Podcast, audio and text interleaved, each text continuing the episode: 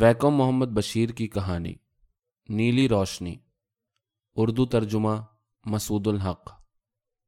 میری زندگی میں ہونے والے عجیب و غریب واقعات میں سے ایک واقعہ یہ بھی ہے۔ نہیں، یہ کوئی معمولی واقعہ نہیں ہے۔ اسے تو عام واقعات سے ہٹ کر کوئی غیر معمولی واقعہ کہنا چاہیے۔ ایک مافوق الفطرت واقعہ۔ میں نے اسے سائنسی منطق کے ذریعے سمجھنا چاہا، مگر مجھے کامیابی نہیں ہوئی۔ شاید آپ سمجھ سکیں۔ اس کا تجزیہ کر سکیں۔ میں اسے ایک حیرت انگیز واقعہ کہتا ہوں۔ میں اور کہہ بھی کیا سکتا ہوں۔ واقعہ یہ ہوا، دن، مہینہ اور سال کوئی اہمیت نہیں رکھتے۔ میں ایک گھر کی تلاش میں تھا۔ یہ بھی کوئی انوکھی یا نئی بات نہیں ہے۔ میں ہمیشہ ہی گھر کی تلاش میں رہتا ہوں۔ مجھے کبھی کوئی گھر یا کوئی کمرہ ایسا نہیں ملتا جو مجھے پسند آئے۔ جس جگہ میں رہا، وہاں مجھے سینکڑوں خرابیاں نظر آئیں۔ مگر اس کی شکایت میں کس سے کر سکتا ہوں۔ اگر مجھے گھر پسند نہیں آیا تو مجھے آزادی ہے، میں کہیں اور جا سکتا ہوں۔ مگر جاؤں تو کہاں جاؤں؟ چنانچہ میں وہیں جھنجھلاہٹ اور کسی قدر آزردگی کے ساتھ رہتا رہا۔ کتنے گھر ہوں گے اور نہ جانے کتنے کمرے ہوں گے جن سے میں غیر مطمئن رہا۔ یہ کسی دوسرے کا قصور نہیں تھا۔ مجھے یہ پسند نہیں آئے، اس لیے میں نے انہیں چھوڑ دیا۔ ان جگہوں پر میرے بجائے کوئی اور آ جائے گا جس کو یہ پسند بھی ہوں گی۔ کرائے کے مکانوں کے ساتھ یہی تو ہوتا ہے۔ وہ زمانہ ایسا تھا جب کرائے کے مکانوں کی بڑی قلت تھی۔ پہلے جو جگہ دس روپے میں مل سکتی تھی، اس کے لیے اب پچاس روپے دینے ہوتے تھے۔ اسی لیے میں مکان کی تلاش میں حیران و پریشان، چکر لگاتا رہا۔ پھر مجھے ایک مکان مل گیا۔ یہ ایک چھوٹا سا یک منزلہ مکان تھا۔ شہر کے شور و شر سے دور میونسپیلٹی کی حدود کے قریب۔ اس پر ایک پرانا بورڈ لگا ہوا تھا۔ کرائے کے لیے خالی۔ بحیثیت مجموعی یہ مجھے پسند آیا۔ زمینی منزل پر چار کمرے اور غسل خانہ اور زینے سے چڑھ کر دو کمرے تھے اور ایک بالکنی، ایک باورچی خانہ بھی تھا اور اس میں پانی کا نل بھی، صرف بجلی نہیں تھی۔ باورچی خانے کے سامنے ایک کنواں تھا، قریب ہی صحن کے ایک کونے میں پاخانہ بنا ہوا تھا۔ کنواں کافی پرانا تھا، اس کے اوپر چاروں طرف پتھر کی ایک منڈیر تھی۔ چہار دیواری سے گھرے صحن میں بہت سارے درخت لگے ہوئے تھے۔ ایک بڑا فائدہ یہ تھا کہ پڑوسی نہیں تھے۔ گھر سڑک کے کنارے تھا۔ مجھے حیرت بھی تھی اور ساتھ ہی مسرت بھی۔ اس گھر کو آخر کسی نے لیا کیوں نہیں؟ بس یوں سمجھیے کہ قسمت سے میرے ہاتھ ایک خوبصورت عورت آ گئی تھی۔ اور وہ بھی ایسے زمانے میں جب خوبصورت عورتیں بہت کمیاب تھیں۔ میں اسے برقعے میں چھپا کر رکھوں گا۔ اس گھر نے میرے اندر کچھ اس قسم کے جذبات ابھارے۔ مجھے بڑا جوش و خروش تھا۔ میری مصروفیت بڑھ گئی۔ میں نے روپیہ ادھار لیا اور دو مہینے کا کرایہ پیشگی ادا کر کے مکان کی کنجی لے لی۔ مختصراً یہ ہے کہ میں گھر میں آ گیا۔ اسی دن میں نے مٹی کے تیل کی ایک لالٹین خریدی۔ میں نے تمام کمروں میں جھاڑو دی، باورچی خانے میں جھاڑ پونچھ کی اور پاخانے کو صاف کیا۔ کوڑا کباڑ ہر طرف بہت تھا، گرد بہت تھی۔ میں نے کمروں کو ایک بار پھر دھویا اور صاف کیا۔ پھر میں نے خود غسل کیا، پھر اطمینان کی سانس لی۔ نہانے کے بعد جا کر کنویں کی منڈیر پر بیٹھ گیا۔ مجھے اتنا سکون تھا کہ میں بیٹھ سکتا تھا، خواب دیکھ سکتا تھا، صحن میں چکر لگا سکتا تھا۔ مجھے سامنے صحن میں باغ لگانے کا پروگرام بنانا تھا۔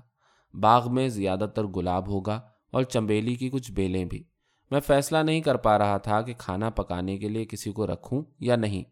نہیں، اس سے پریشانی بڑھ جائے گی۔ صبح کو نہانے کے بعد میں تھرماس لے کر چائے کی دکان پر جا سکتا تھا اور وہاں چائے پینے کے بعد تھرماس میں چائے بھروا کر لا سکتا تھا۔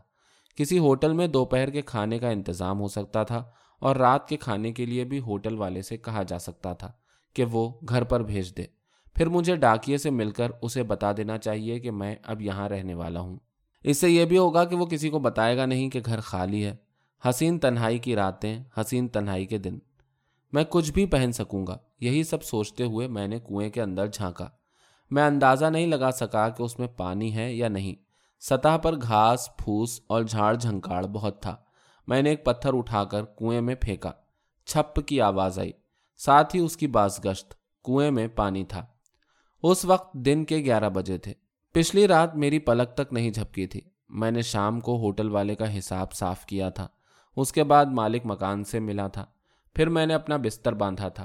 گرامو فون اور ریکارڈ ایک بڑے ڈبے میں بند کیے تھے۔ کپڑے وغیرہ بکس میں رکھے تھے۔ اس کے علاوہ کاغذات، کتابیں، آرام کرسی، بک شیلف، غرض سارا سامان باندھا تھا۔ الگ صبح دو گاڑیوں پر اپنا سامان رکھ کر میں نکل کھڑا ہوا تھا۔ میں نے اپنے نئے گھر کے دروازے بند کیے۔ باہر کے دروازوں میں تالا لگا کر سڑک پر آ گیا اور پھاٹک بند کر دیا۔ کنجی میں نے جیب میں ڈالی اور کسی قدر فخر کے ساتھ چل کھڑا ہوا۔ اپنے دل میں سوچتا رہا کہ میں آج رات گھر گرمانے کی تقریب کس فنکار کے گانے سے شروع کروں۔ میرے پاس سو سے زیادہ گراموفون ریکارڈ ہیں۔ ان میں انگریزی، عربی، ہندی، اردو، تامل اور بنگالی گانے ہیں۔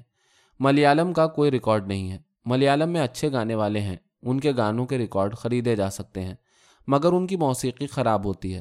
معلوم نہیں ملیالم میں کوئی اچھا میوزک ڈائریکٹر کب پیدا ہوگا۔ پنکج ملک، دلیپ کمار رائے جیسا۔ میں نے خود اپنے آپ سے سوال کیا، آج رات میں سب سے پہلا گانا کون سا بجاؤں؟ Pankaj Mallik, Dilip Kumar Roy, Saigal, Bing Crosby Paul Robeson Abdul Karim Khan, Kanan Devi, Khurshid Juthika Roy M S Subbulakshmi آخر میں اس نتیجے پر پہنچا کہ دور دیس کا رہنے والا آیا ٹھیک رہے گا۔ کس نے گایا تھا اسے؟ کسی مرد نے یا عورت نے؟ میں یاد نہ کر سکا۔ میں نے سوچا ریکارڈ کو دیکھ لوں۔ میں چلتا رہا۔ سب سے پہلے میں ڈاکیے سے ملا۔ میں نے اسے اس گھر کے بارے میں بتایا جسے میں نے کرائے پر لیا تھا۔ میری بات سن کر اس نے کسی قدر حیرانی اور پریشانی کا اظہار کرتے ہوئے کہا اچھا وہ گھر؟ اس میں تو ایک غیر فطری اور خوفناک موت ہوئی تھی۔ وہاں تو کوئی بھی بہت دن نہیں رہتا اور اسی وجہ سے وہ گھر اتنے دن سے خالی پڑا رہا ہے۔ غیر فطری اور بھیانک موت ہوئی تھی؟ میں نے بدہواس ہو کر پوچھا، کس طرح کی غیر فطری موت؟ گھر میں ایک کنواں ہے نا، کوئی اس میں کود گیا تھا۔ اس واقعے کے بعد اس گھر میں سکون اور اطمینان کبھی نہیں ہوا۔ بہت سے لوگ آ کر اس گھر میں رہے۔ رات کو دروازے زور زور سے بند ہوں گے۔ پانی کے نل سے خود بخود پانی نکلنے لگے گا۔ دروازے زور زور سے بند ہوں گے۔ نل خود اپنے آپ چلنے لگے گا۔ تعجب کی بات ہے۔ دونوں نلوں میں ٹونٹی لگی ہوئی تھی، جسے بند کیا جا سکتا تھا اور تالا بھی لگا ہوا تھا۔ مالک مکان نے مجھے بتایا تھا کہ لوگ دیوار پھاند کر نہانے آ جایا کرتے تھے، اس لیے نلوں کو تالا لگا کر رکھا جاتا تھا۔ مجھے اس سے پوچھنا چاہیے تھا کہ بند غسل خانے کے نل کو مقفل رکھنے کی کیا ضرورت۔ اس سوال کا مجھے اس وقت خیال نہیں آیا۔ بھوت آپ کی گردن دبوچے گا، آپ کا گلا گھونٹ دے گا۔ آپ سے یہ سب کچھ کسی نے بتایا نہیں، حضور؟ بہت دلچسپ، میں نے دل میں سوچا، اور میں دو مہینے کا کرایہ پیشگی دے چکا ہوں۔ کوئی کر بھی کیا سکتا ہے؟ میں نے اس سے کہا، ارے، یہ کوئی بڑی بات نہیں ہے۔ ایک دفعہ کی جھاڑ پھونک اس سب کا کلا کما کر دے گی۔ بہرحال، تم یہ خیال رکھنا کہ میرے خطوط اور میری دوسری ڈاک مجھے مل جایا کرے۔ یہ سب میں نے بڑی دلیری کے ساتھ کہا۔ ویسے میں نہ تو بہادر ہوں اور نہ ہی ڈرپوک مجھے بھی ان چیزوں سے ڈر لگتا ہے جن سے دوسرے عام لوگوں کو ڈر لگتا ہے۔ اس لیے شاید میرا شمار بھی ڈرپوکوں میں کیا جانا چاہیے۔ ایسے حالات میں آپ نے کیا کیا ہوتا؟ میں چلتا رہا۔ میری رفتار دھیمی ہو گئی تھی۔ میں سوچ رہا تھا کہ مجھے کیا کرنا چاہیے۔ میں محض تجربے کی خاطر حالات پیدا نہیں کرتا۔ لیکن اگر بغیر بلائے ہی کوئی موقع آ جائے، تو اس وقت کیا کیا جائے؟ میں ایک ہوٹل میں چلا گیا۔ وہاں میں نے چائے پی۔ کھانے کی مجھے کوئی خواہش نہیں تھی۔ میرے پیٹ میں آگ سی لگی ہوئی تھی۔ میں نے ہوٹل والے سے کھانا گھر بھجوانے کے لیے کہا۔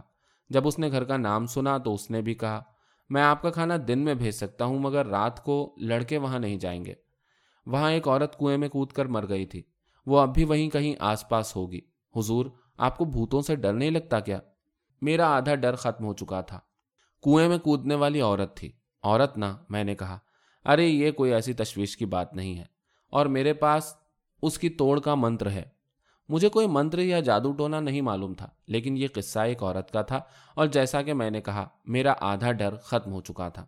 وہاں سے میں قریب کے ایک بینک میں گیا۔ میرے دو تین دوست وہاں کلرک تھے۔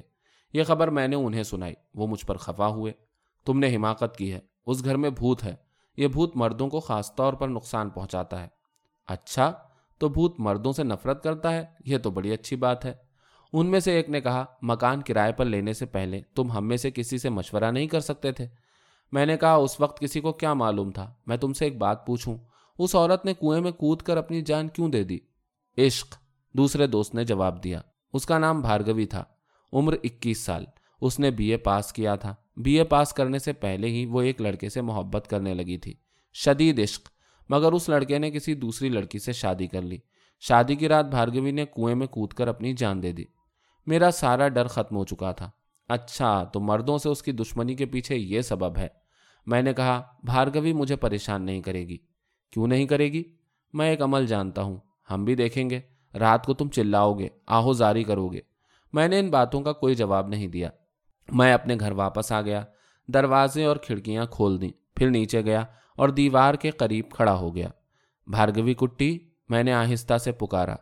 ہم ملے نہیں ہیں۔ ایک دوسرے کو جانتے نہیں ہیں۔ میں یہاں رہنے آیا ہوں۔ اپنے خیال میں میں اچھا آدمی ہوں کنوارا ہوں۔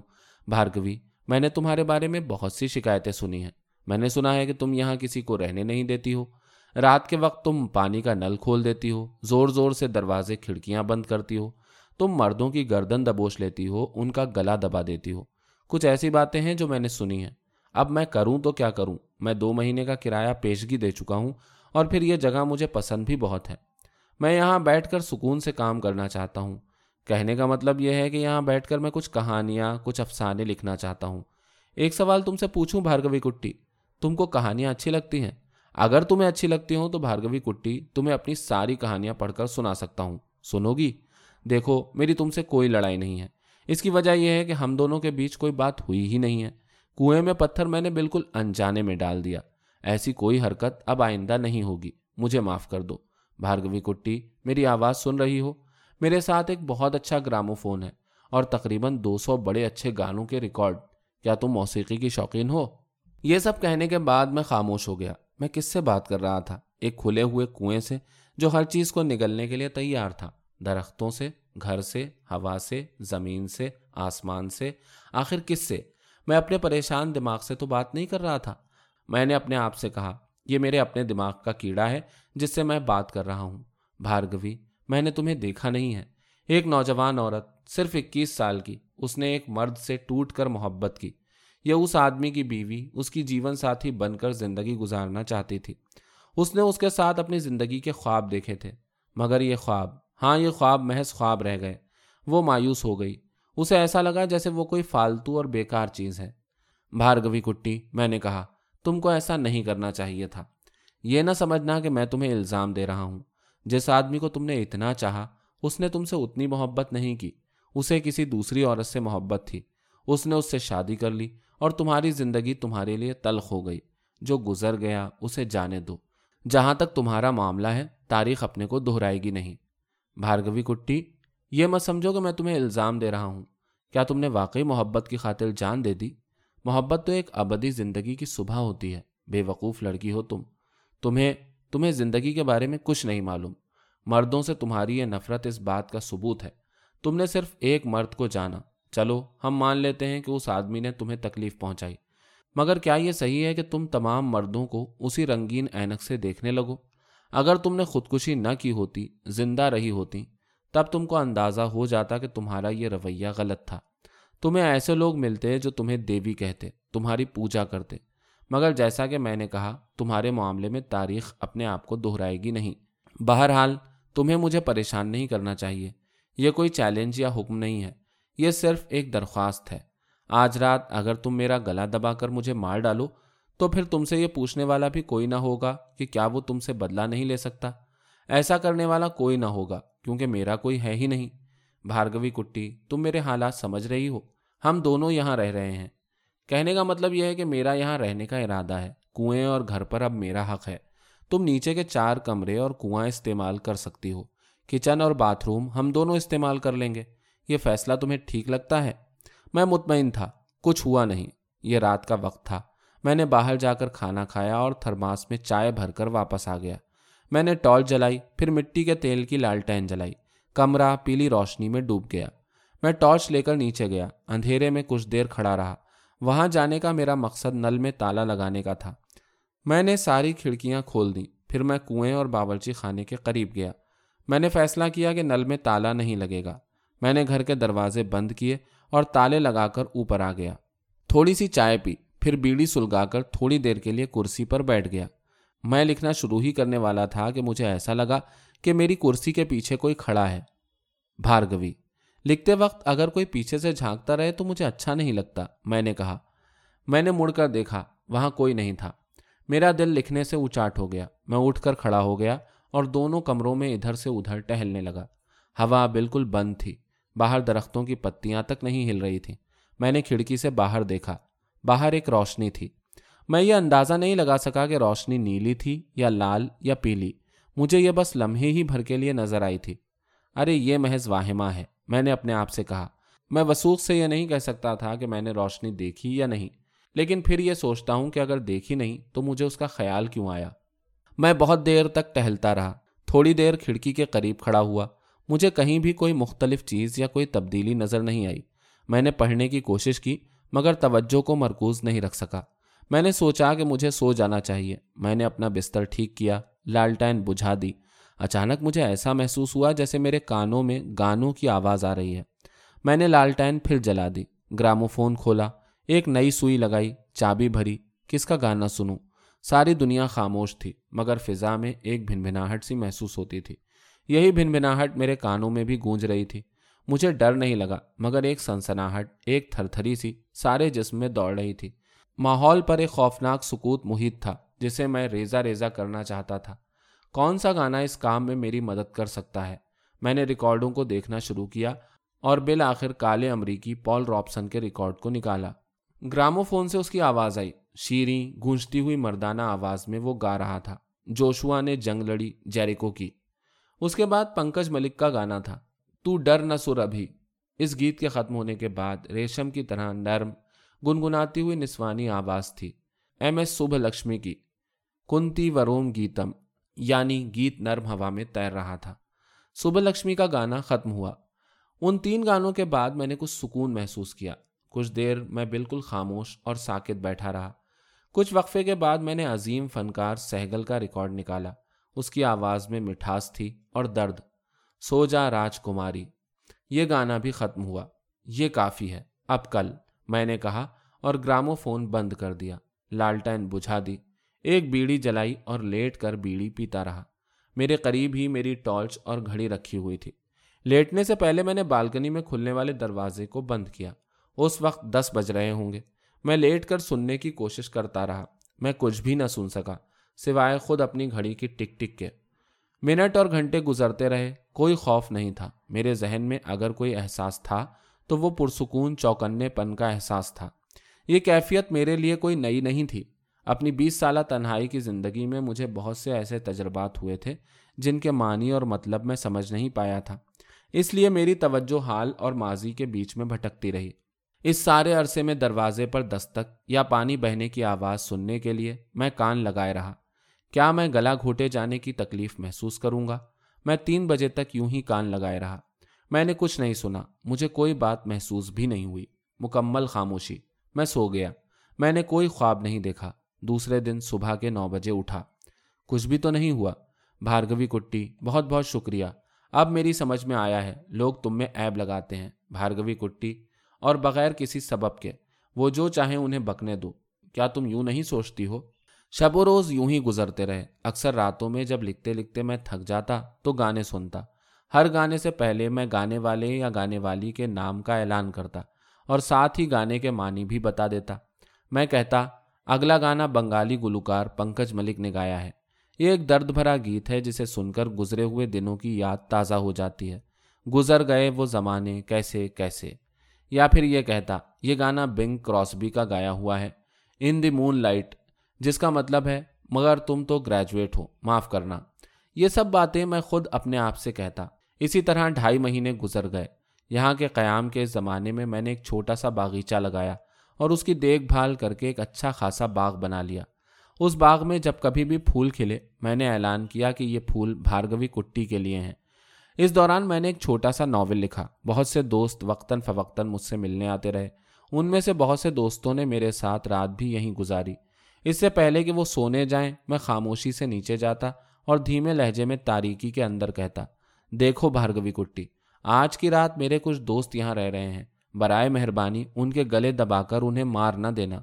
اگر اس طرح کی کوئی بات ہوئی تو پولیس والے مجھے پکڑیں گے۔ خیال رکھنا، شب بخیر۔ عموماً گھر سے باہر نکلنے سے پہلے میں کہتا تھا، بھارگوی کٹی، گھر کا خیال رکھنا۔